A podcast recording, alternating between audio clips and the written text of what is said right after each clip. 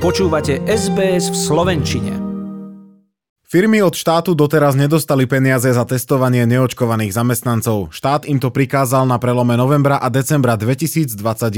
Zároveň slúbil, že prvé peniaze pošle počas januára. Ministerstvo hospodárstva termín vyplácania posunulo, pripravuje internetový formulár. Žiadosti sa mali predkladať za obdobie 27. novembra až 31.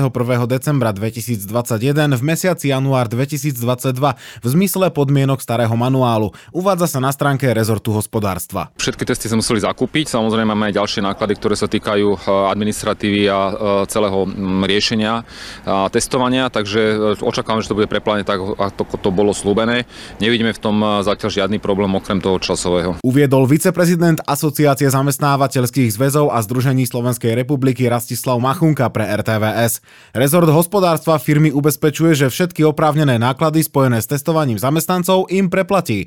Termín sa však posunie na február. Pokračuje pokračuje minister hospodárstva Richard Zulík. Preto v krátkej dobe pripravujeme IT formulár, tak aby sa to dalo rýchlo sprocesovať. Očakávame 100 tisíce žiadostí a preto musíme byť na to dobre pripravení. Časť zamestnávateľov testuje aj nad rámec toho, čo požaduje štát, teda častejšie, prípadne aj očkovaných. Hovorí opäť Rastislav Machunka, po ňom Richard Sulík pre RTVS. A určite by sme privítali, aby to bolo ocenené a bolo to nejakou formou preplacané spolu s ďalšími nákladmi, ktoré máme z hľadiska likvidácia protipandemických opatrení. Nemáme tých peňazí nekonečne, čiže sme sa rozhodli tak, že dôležité je testovať neočkovaných a to teda žiadame od tých firiem a pretože to od nich žiadame, tých testovať tých neočkovaných, tak tých im preplatíme. Analytik Ines Martin Vlachinský hovorí, že je správne, ak štát firmám prepláca náklady, keď prikázal testovať. Mal by však skúmať, či sa to oplatí. Na to, aby sme kvalifikovane odpovedali, či preplácať eh, len očk- neočkovaným, očkovaným,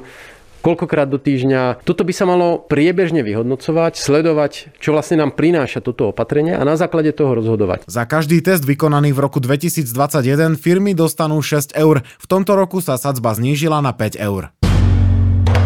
Odborníci sa zhodujú, že Omikron sa v krátkom čase rozšíri aj na Slovensko. Pekári otvorene hovoria, že sa treba pripraviť na výpadky vo výrobe. Ak sa infikuje čo i len 7% zamestnancov, pulty v obchodoch budú prázdnejšie. Hovorí Milan Lapšanský, riaditeľ Slovenského zväzu pekárov, cukrárov a cestovinárov. Pekári budú musieť obmedzovať šírku sortimentu. My sme privítali pomoc. Musí byť pripravené vojsko, na e, prípadný záskok v tzv. obslužných činnostiach, tam, kde nepotrebujeme profesionála pekára, ale potrebujeme povedzme vodiča, skladníka a manipulátora. Ministerstvo pôdohospodárstva, pod ktoré potravinári spadajú, údajne požiadavky pekárov nerieši. Ministerstvo zdravotníctva tvrdí, že je na situáciu pripravené. Veľmi zodpovedne v predstihu nastavujeme opatrenia. My vieme pristúpiť k pravidlám, ktoré by zabezpečovali chod takýchto prevádzok. Uviedla hovorkyňa rezortu zdravotníctva Zuzana Eliášová. Postupovať by sme mohli boli podľa platnej vyhlášky Úradu verejného zdravotníctva, ktorá definuje osoby podľa osobitného režimu, ktoré majú výnimky z karantény aj z izolácie.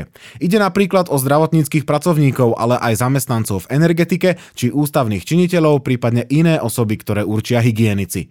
Títo môžu pracovať aj keď budú mať pozitívny test. Podľa pekárov by skôr pomohlo skrátenie karantény pozitívne testovaných ľudí. V súčasnosti trvá 10 dní. Aj odborníci z konzília sa už touto otázkou zaoberajú. Rozhodnutie by malo padnúť v najbližších dňoch. Liečbu postcovidového syndrómu vyhľadávajú tisícky Slovákov. Trpí ním až 75% tých, čo ochorenie COVID-19 prekonali. Podstupujú kolotoč vyšetrení, rehabilitácií a testov, často bez výsledkov. Chýbajú strediská, v ktorých by sa postarali o pacientov s problémami. Postcovidové centrum v Novozámockej nemocnici je prvé a stále jediné komplexné centrum na celom Slovensku, v ktorom sa starajú o pacientov s komplikáciami po prekonanom covide.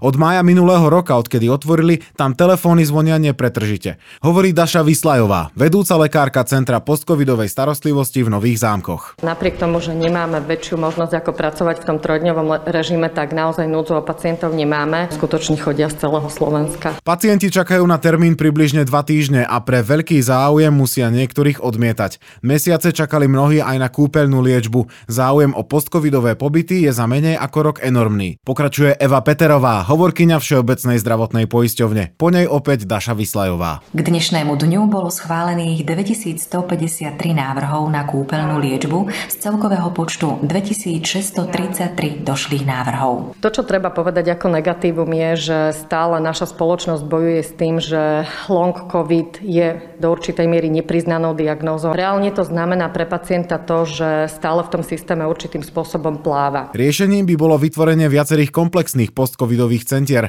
Rezort zdravotníctva to necháva na jednotlivé nemocnice a kvôli rôznorodosti symptómov nevidí centralizovanie pacientov ako riešenie. V zahraničí sú takéto centrá samozrejmosťou. V susednom Česku ich za rok vybudovali takmer v každej nemocnici. Chcete počuť viac relácií ako táto? Počúvajte cez Apple Podcast, Google Podcast, Spotify alebo kdekoľvek získajte svoj podcast.